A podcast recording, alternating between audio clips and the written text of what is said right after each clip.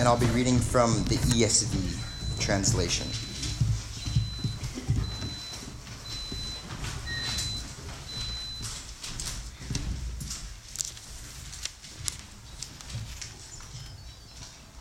Paul, a servant of Christ Jesus, called to be an apostle, set apart for the gospel of God, which he promised beforehand through his prophets in the Holy Scriptures, concerning his Son, who is descended from David according to the flesh, and was declared to be the Son of God in power according to the Spirit of holiness by his resurrection from the dead. Jesus Christ our Lord, through whom we have received grace and apostleship to bring about the obedience of faith for the sake of his name among all the nations, including you who are called to belong to Jesus Christ. To all those in Rome who are loved by God and called to be saints, grace to you and peace from God our Father and the Lord Jesus Christ. First, I thank my God through Jesus Christ for all of you, because of your faith, because your faith is proclaimed in all the world. For God is my witness, whom I serve with my spirit in the gospel of his Son, that without ceasing I mention you always in my prayers, asking that somehow, by God's will, I may now at last succeed in coming to you. For I long to see you, that I may impart to you some spiritual gift to strengthen you, that is, that we may be mutually encouraged by each other's faith, both yours and mine.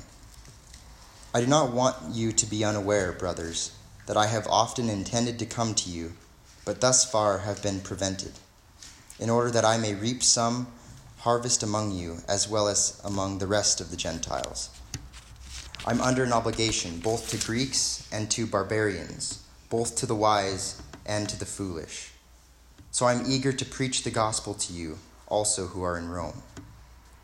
For I'm not ashamed of the gospel for it is the power of God for salvation to everyone who believes, to the Jew first, and also to the Greek. For in it the righteousness of God is revealed from our faith, for faith. As it is written, the righteous shall live by faith.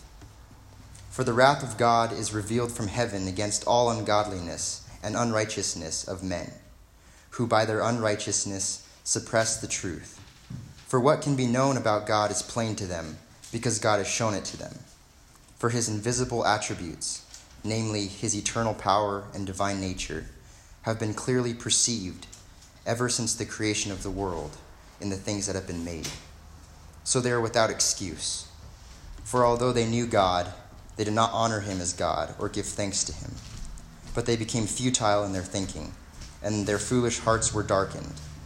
Claiming to be wise, they became fools and exchanged the glory of the immortal God for images resembling mortal man, and birds, and animals, and creeping things. Therefore, God gave them up in the lusts of their hearts to impurity, to the dishonoring of their bodies among themselves, because they exchanged the truth of God for a lie, and worshipped and served the creature rather than the Creator, who is blessed forever. Amen. For this reason, God gave them up to, dis- uh, to dishonorable passions. For their women exchanged natural relations for those that are contrary to nature. And the men likewise gave up natural relations with women and were consumed with passion for one another. Men committing shameless acts with men and receiving in themselves the due penalty for their error. And since they did not see fit to acknowledge God, they gave them up to a debased mind or God gave them up to a debased mind to do what ought not to be done. They were filled with all manner of unrighteousness, evil, covetousness, malice. They are full of envy, murder, strife, deceit, deceit, maliciousness. They are gossips, slanderers, haters of God, insolent, haughty, boastful, inventors of evil, disobedient to parents, foolish faithless, heartless, ruthless. Though they know God's righteous decree that those who practice such things deserve to die, they not only do them, but give approval to those who practice them. This is the reading of God's word.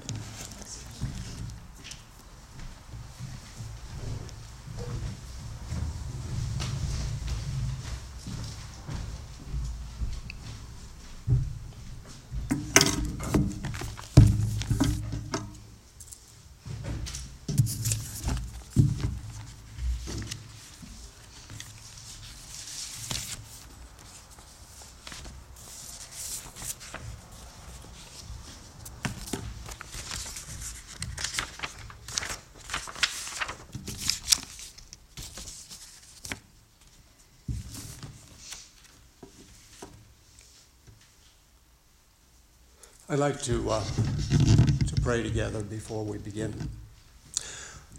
Father, I thank you, Lord, for all of your word. Thank you, God, for our fellow pastors in Canada that are standing firm on your word, that are standing boldly and speaking forth the truth and speaking forth the truth in love. We, we add our prayers to their prayers this morning. And Lord, we pray, God, that, that you'd use our prayers and that you'd use the preaching of the truth to turn back the tide of evil, to push back on the powers in the heavenly realms that are driving men mad with evil desires and decisions and foolishness. God, help us, I pray, through the name of Jesus. Amen.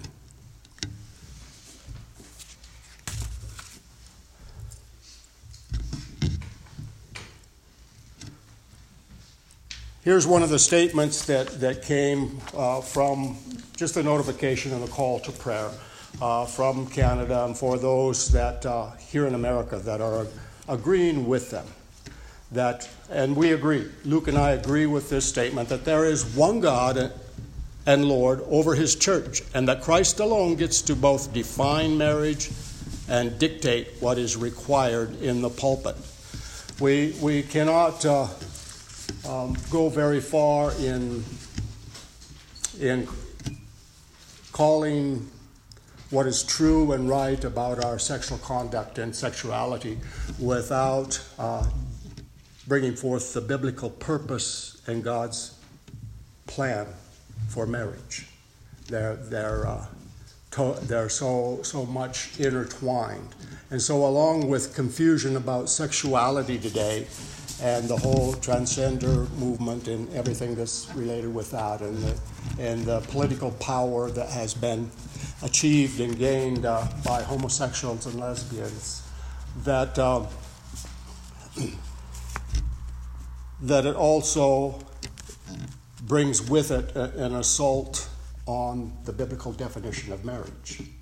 And so the two things are together. And so I've, uh, I have questions for us to consider today uh, as we process these things and as we discuss them after. And um, our questions will be what will happen to any nation that has their freedom of religion taken away?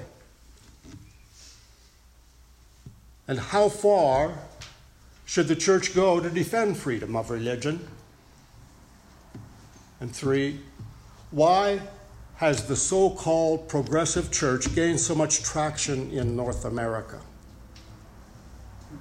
Here's a quote from uh, President Ronald Reagan Freedom is never more than one generation away from extinction.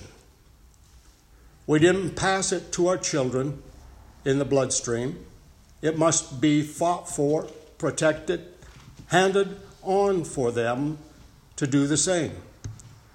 Or one day we will spend our sunset years telling our children and our children's children what it was once like in the United States where men were free.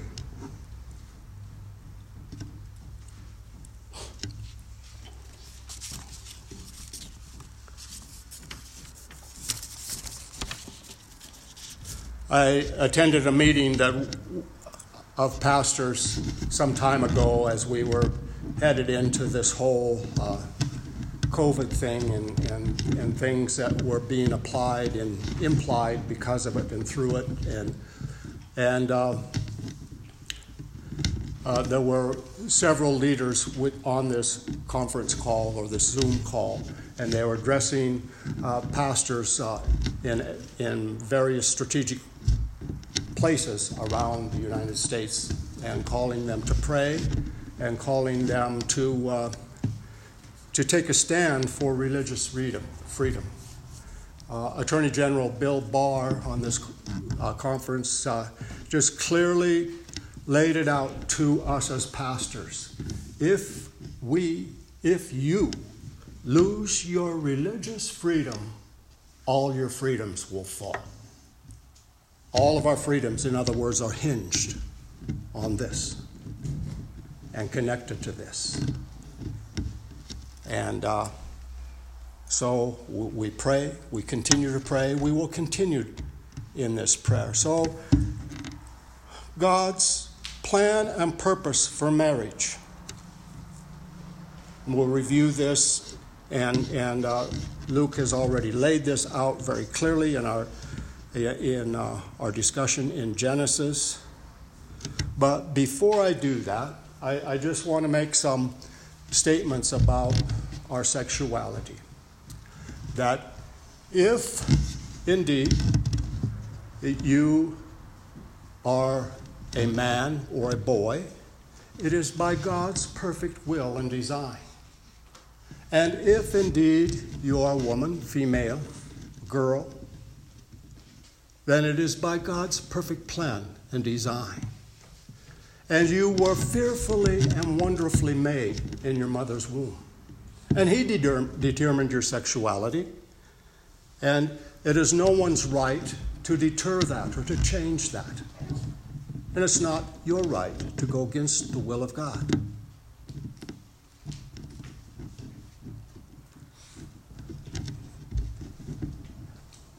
And so in Genesis chapter 1, verses 26.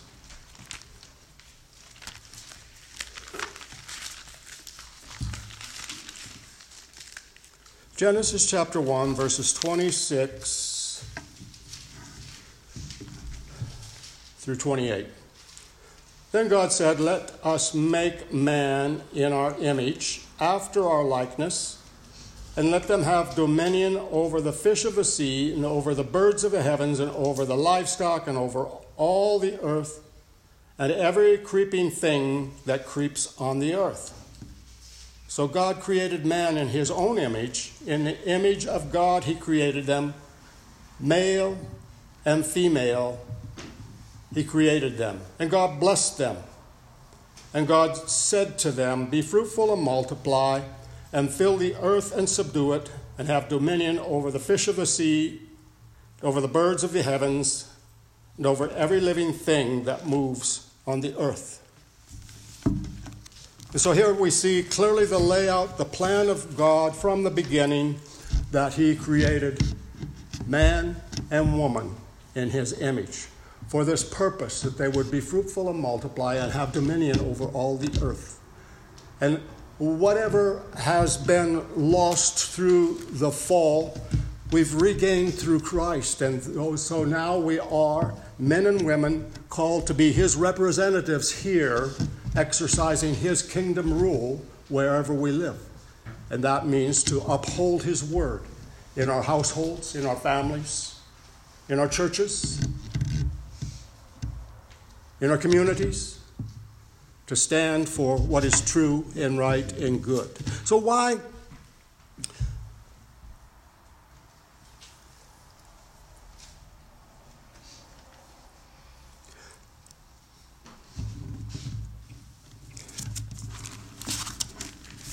I'd like to see the affirmation in the New Testament before I, before I go on. And God's affirmation in Ephesians of marriage one man, one woman, for life. This is marriage.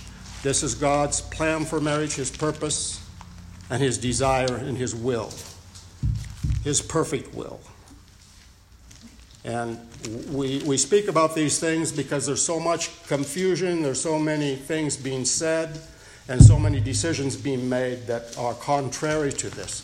But in, I'll pick up in chapter 5 of Ephesians in verse 25. Husbands, love your wives as Christ loved the church and gave himself up for her that he might sanctify her, having cleansed her by the washing of the water with the word, so that he might present the church to himself in splendor, without spot or wrinkle or any such thing, that she might be holy and without blemish.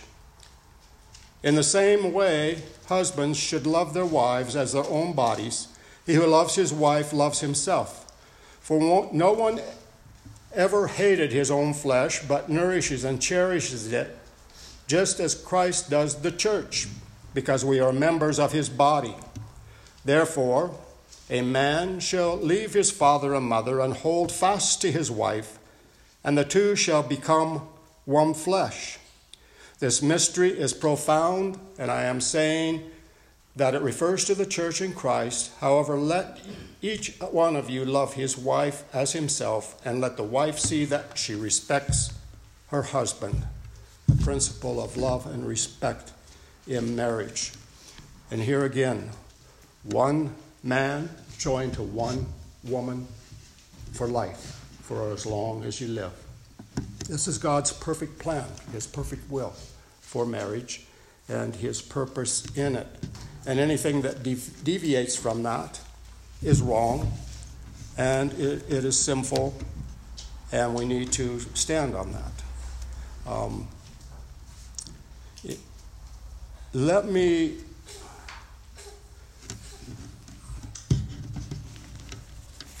let me um, just talk a bit, okay, why we believe the Bible to be the final authority in what is right, what is good, and what is true. Why we believe the Bible to be the final authority, the only authority in what is right, what is true, and what is good. In 2 Timothy we read 2 Timothy 3:16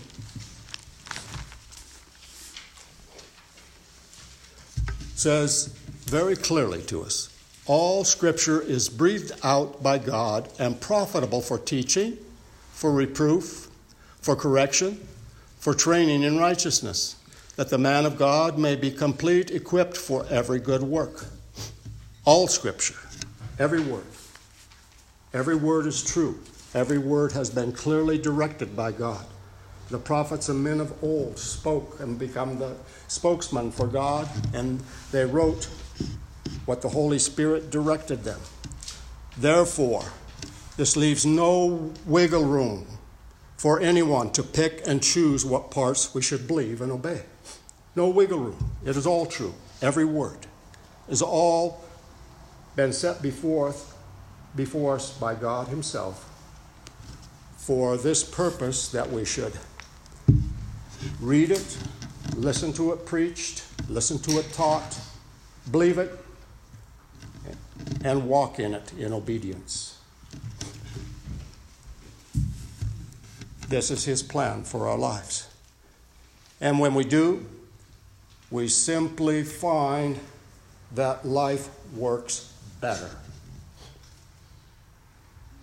That we function as we're designed to function. And that we're able to carry out our purpose as God has planned.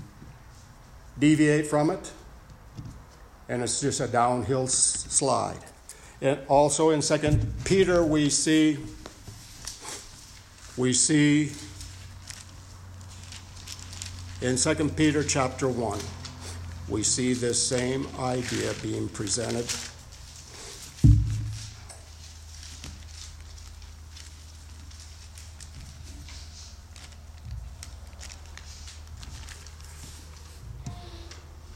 And beginning in verse 16, I'll read through verse 21. For we did not follow cleverly devised myths when we made known to you the power of the coming of our Lord Jesus Christ, but we were eyewitnesses of his majesty. For when he received honor and glory from God the Father, and the voice was borne to him by the majestic glory, This is my beloved Son, with whom I am well pleased. We ourselves heard this voice, born from heaven, for we were with him on the holy mountain. And we have the prophetic word more fully confirmed, to which you do well to pay attention as a lamp shining in a dark place until the day dawns and the morning star rises in your hearts, knowing this first of all, that no prophecy of Scripture ever, or no prophecy of Scripture comes from someone's own interpretation, for no prophecy was ever produced by the will of man but men spoke from God as they were carried along by the Holy Spirit. These words were directed by the Holy Spirit Himself. And they not only were spoken as spiritual words, living words, but they must re- be received as spiritual words through, and to, to even begin to understand them, we must have the gift of the Holy Spirit within us to respond and to, uh, and it is Him who both teaches us and reminds us of these words and enables us to obey them and to fulfill them and to walk in them and to love them, to love the directives of God. I've, uh, when my wife and I, when Tommy and I were going through some missionary training, at the conclusion of the training sessions, uh, we were encouraged by one of the leaders to write down this confession if we felt it and believed it in our heart, to remind ourselves of something. And I would encourage you to the same end to, to take note of just these simple truths and to and to take time to write it down somewhere and refer to it. I declare this word is true completely that God is always right. I know that I know that I know that my God is always absolutely right in all his ways and all that he says. Isaiah 40, verse 8 says, The grass withers and the flower fades, but the word of our God stands forever. Praise be to God. Glory to his name. So then, whatever God says about our person, our sexuality, is absolutely true. And anything that deviates from it or disagrees, or is Paul, and oftentimes polar opposite, is just simply wrong.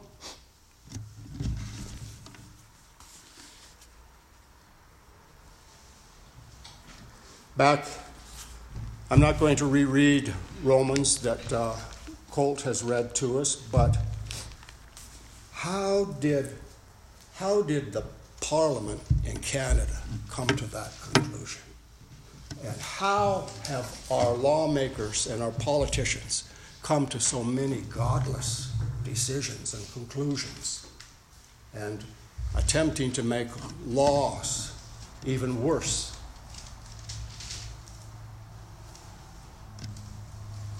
How do they get there? Well, we see clearly in Romans. This is how we got there. And I'm, I'm not going to reread it, but to just look at these ideas. How did we get here? It says, by unrighteousness of men who, by their unrighteousness, suppress the truth. What happens then? Their foolish hearts are darkened. What happens then? They exchange the truth about God for a lie what happens then? God gave them up to dishonorable passions. What happens then? God gave them up to a debased mind to do what not, ought not be done. And they also conclude by practicing such things and give approval to those who practice them. Ungodly lifestyles. It's a downhill road.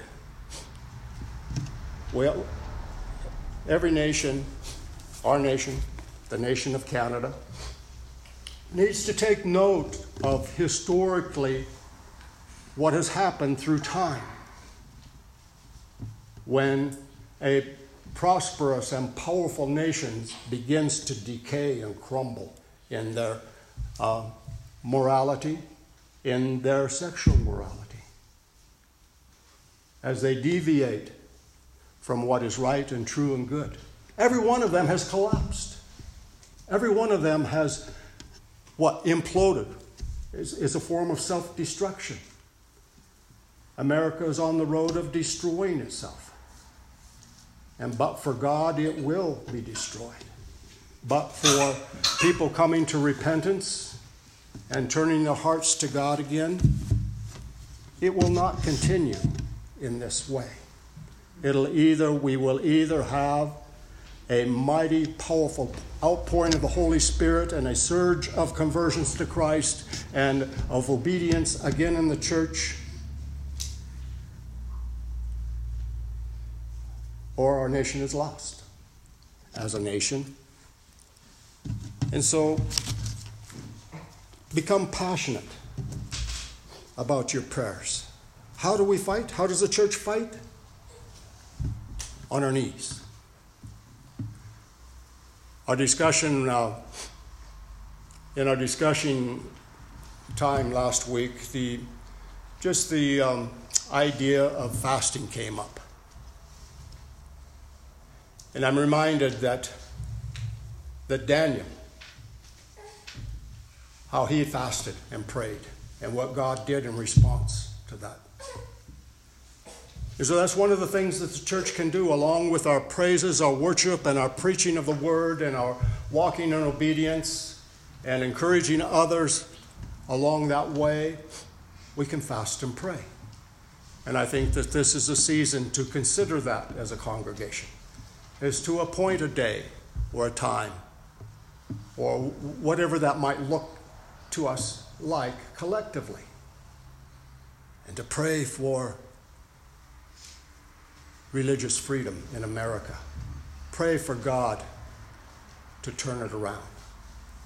Pray for God to expose lies and liars and demonic activity that has been going on for way too long demonic control, to, to see it pushed back.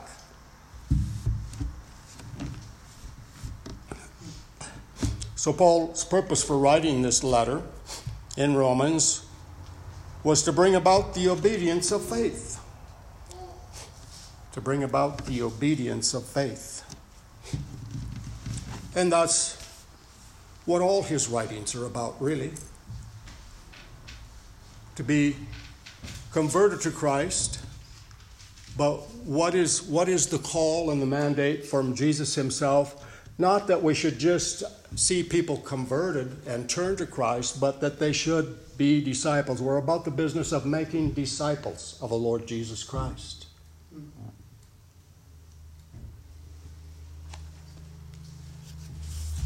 And to encourage one another to follow hard after Jesus, not from a distance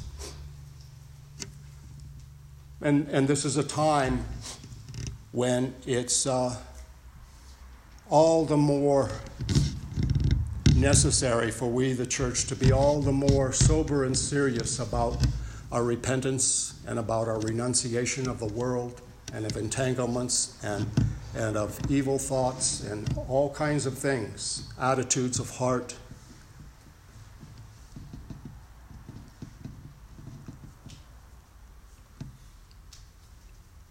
So that we might be the more effectively used by God to help others to freedom. There are blessings and warnings clearly laid out in the scripture. I'd like to read first 1 Corinthians.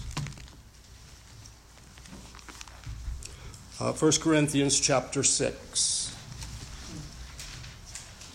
and verses, uh, I'm going to read verses 9 through 20.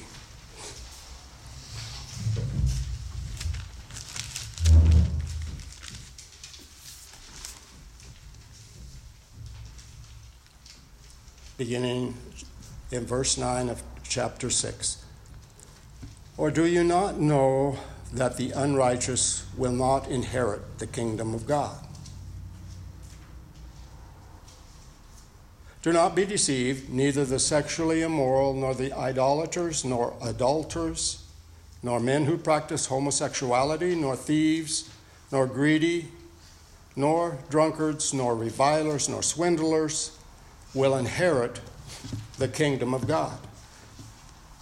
And such were some of you. But you were washed, you were sanctified, you were justified in the name of the Lord Jesus Christ and by the Spirit of our God.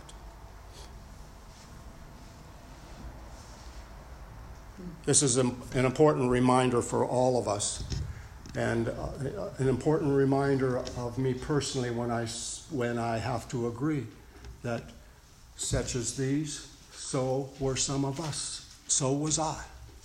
Now, you may not have lived long enough to have become uh, bound up in bondage to many sins and sinful activities, or you may have been in a more protected in a more Christian environment than I grew up in. But you need to say this that even if you have, have uh, don't see anything on this list that personally you've ever been really involved with or entangled or in bondage to, you need to say to yourself, but for Christ, I would have been there just as bad as any of them. We need to agree with that. We need to see our propensity for sin, even if we've not been mastered by it or been in bondage to it.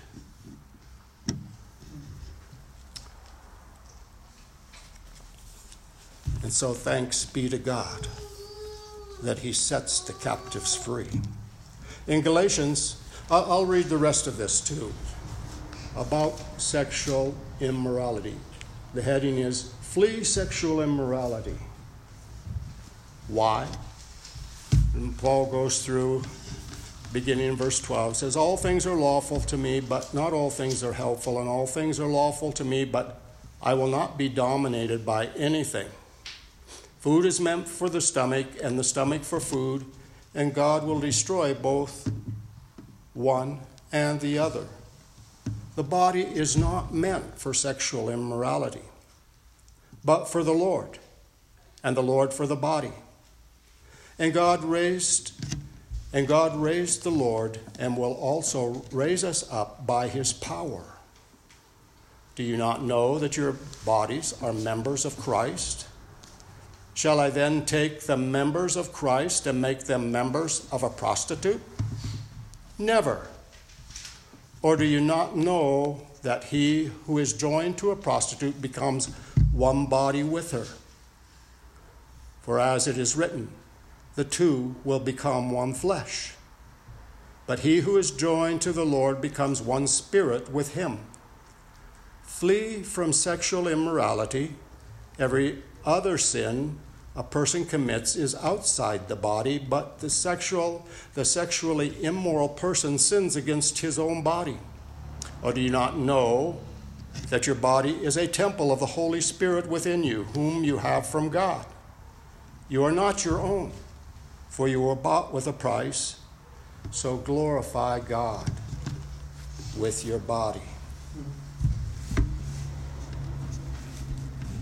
Praise be to God. The bare word of God. A a comment uh, by a, a, Bible commentator that, that I've read often. The bare Word of God, the, the Word of God plus nothing. So, oftentimes, the Word of God so, so clearly presents itself what it means and what it's saying that any attempt to try to explain it might only just muddy it up. This is the Word of God. Such people will not inherit the kingdom of God. What does that mean? What is that, that implication? Is that they will be eternally separated from God in a desperate and horrible state that no one wants to be in. Now, you've probably heard hell spoken of as, as a terrible, horrifying place, and, and all of that's true. But think of this what is even more horrifying is the experience of being eternally severed from the life giving, loving God, and yet eternally alive, yet ever eternally dying. and hoping to end existence, but never being able to achieve it. What a horrible state. What a horrible state of mind, of the whole person, of the whole soul. What misery. I've said before that it hardly depend it hardly matters the horror of the place it's the horror of the condition that will be so profoundly terrible you won't have much time the person won't have much time to worry about where they're at but no one has to end there, no one has to be there. That's the beauty of the gospel. That's why we preach the gospel. That's why we go in the same attitude of Christ and beg of people everywhere please turn away from sin and turn to Christ and be saved and be delivered from a horrible existence without God. In Galatians chapter 5,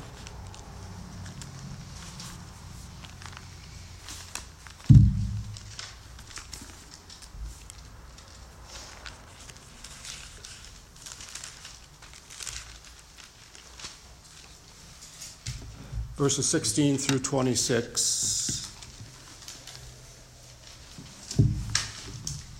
But I say, walk in the Spirit. Paul says this. I agree with him. He's calling the Galatians. I'm calling us collectively together. First of all, I speak to my own self before any others. Walk by the Spirit, and you will not gratify the desires of the flesh, for the desires of the flesh are against the Spirit, the desires of the Spirit are against the flesh, for these are opposed to each other to keep you from doing the things you want to do. But if you are led by the Spirit, you are not under the law. Now, the works of the flesh are evident sexual immorality, impurity, sensuality, idolatry, sorcery, enmity, strife, jealousy, fits of anger, rivalries, dissensions, divisions, envy, drunkenness, orgies, and things like these. I warn you as I warned you before, that those who do such things will not inherit the kingdom of God. But the fruit of the Spirit is love, joy, peace, patience, kindness, goodness, faithfulness, gentleness, and self control. Against such things there is no law, and those who belong to Christ Jesus have crucified the flesh with its passions and desires. If we live by the Spirit, let us also keep in step with the Spirit. Let us not become conceited, provoking one another, envying one another. If we live by the Spirit, let us keep in step. Stay in step with Jesus. In 2 Timothy, now it comes back to something that that uh, Luke has, has already presented in, in some measure, but I'd like to, in just, in just this comment, is, and I want to make it clear that we as a church, and I'm not calling you as, as people or as individuals or families, to have a hard and hateful heart towards people who are caught up in confusion about their sexuality, not to have a hardened heart towards people who are practicing homosexuals or lesbians, but to, but to see them uh, as confused souls who desperately need to know Jesus, who desperately need somebody to love on them, who desperately need to hear somebody say and connect with them in another way than just simply telling them if you don't turn away from that you're going to hell. You need to have you need to be able to identify with them and, and walk along with them in such a way to have an influence in their life and to speak to them. I remember uh, a teacher making a presentation and, and very thoroughly just explaining what was wrong with homosexuality having a person from the audience respond to him and say to him, That's the first time I ever heard anybody try to explain what's wrong with it. I've only heard Christians say, You're just going to hell if you practice that. And, and not, never bother to go into any detail as to why it's wrong, what God's purpose in our sexuality is, and what's His perfect will and purpose and plan.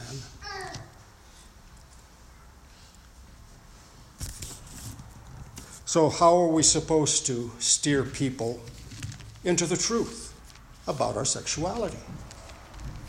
And uh, again, you are fearfully and wonderfully made, and uh, and um, I completely um, oppose something that happened within Christianity, uh, uh, perhaps a couple hundred years and longer ago, that some within the Puritan circles uh, presented sexual intimacy, even in marriage, as something sinful, something wrong, that it wasn't something to be enjoyed and desired or show expression and show desire for, and that is false.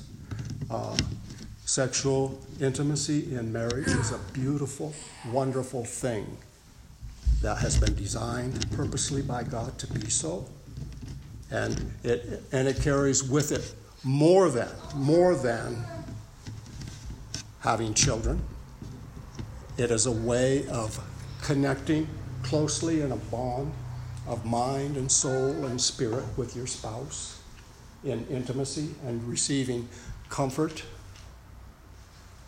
through it. It's a wonderful, beautiful thing. It's intended to be wonderful and beauty. Beautiful. It is the world and Satan that has distorted it into all kinds of false expressions that will never fulfill God's purpose, nor will it ever fulfill and truly, totally satisfy the person. That's what, why you see people becoming consumed with partner after partner and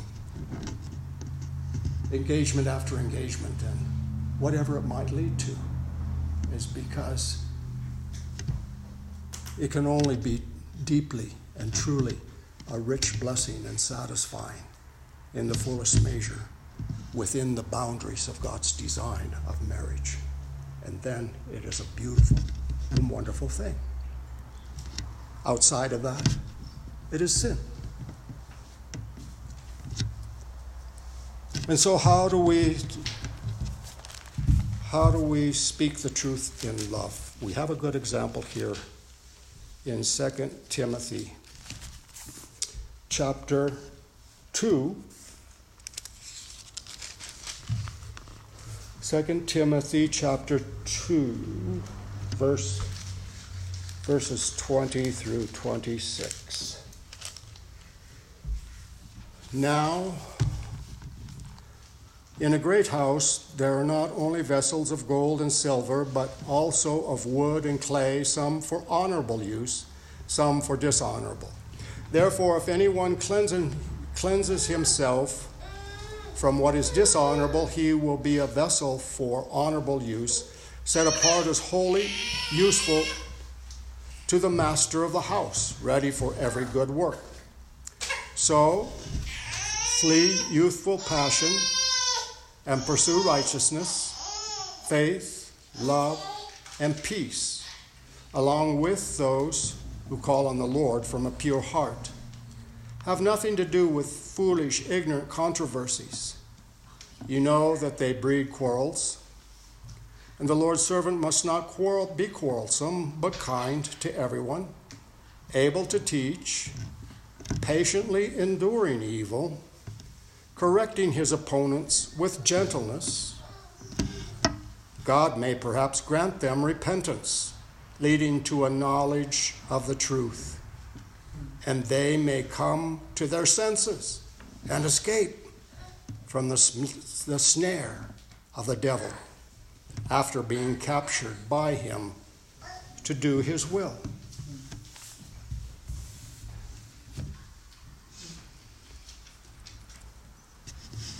Either the Lord Jesus Christ is our Lord, our Master, and we acknowledge him as, as such, we confess him openly and freely, or the devil is your master, whether you know it or not. If you think you're your own master, the master of your own destiny, that no one rules over you, you're, you're sadly mistaken. And all people outside of Christ, and all of us before Christ in our experience, were ruled and mastered by the devil. There are two kingdoms the kingdom of darkness, the kingdom of light and you're determined by your choice, as God gives you the opportunity and extends His grace, as to which kingdom you're part of by your acceptance and receiving of the truth of the gospel and receiving Jesus in your heart or rejecting.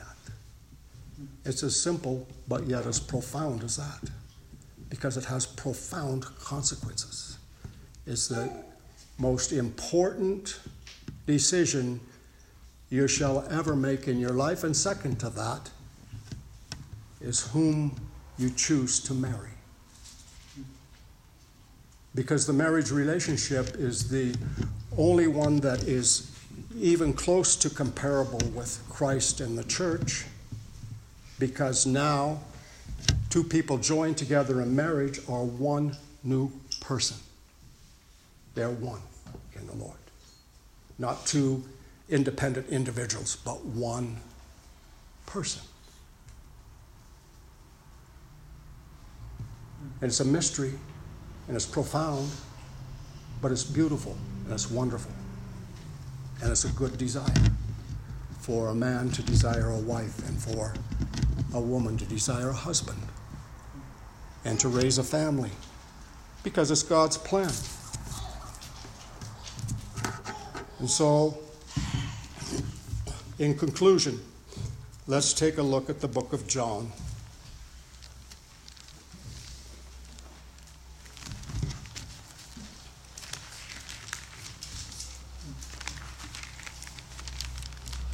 And chapter 8. John 8. 31 through 36.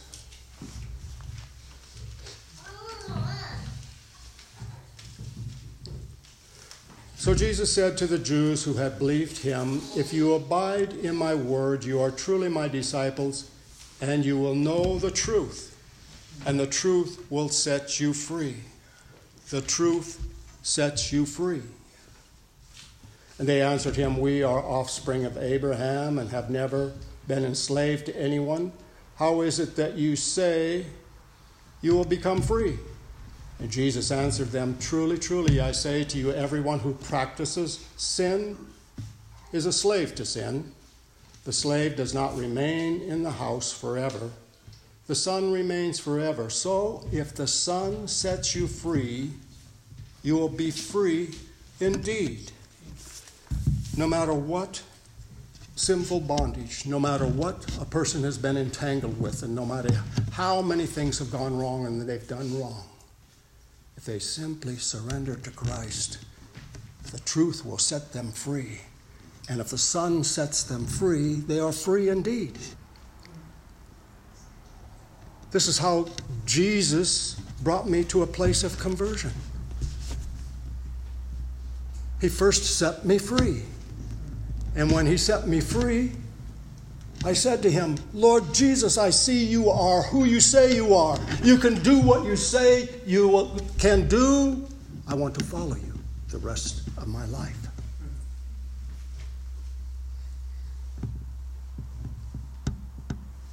Jesus sets captives free. We need to not give up hope on anyone, no matter how desperate their situation or how many times they've said no, or how many barriers and layers of resistance you see all over them. Christ is able to break in and help them break out into freedom. Praise be to God. Father, I thank you, Lord, for Jesus, the living Christ, the living Word. Thank you, Father, for the Holy Spirit. Thank you for your holy word that is living and active, it is powerful, and it transforms us. Thank you, Lord, for the washing of the water of the word, and I pray, God, that you would continue to wash us, continue to cleanse and purify your bride, that we might be ready for your appearing and eagerly waiting to that end through Jesus' name. Amen.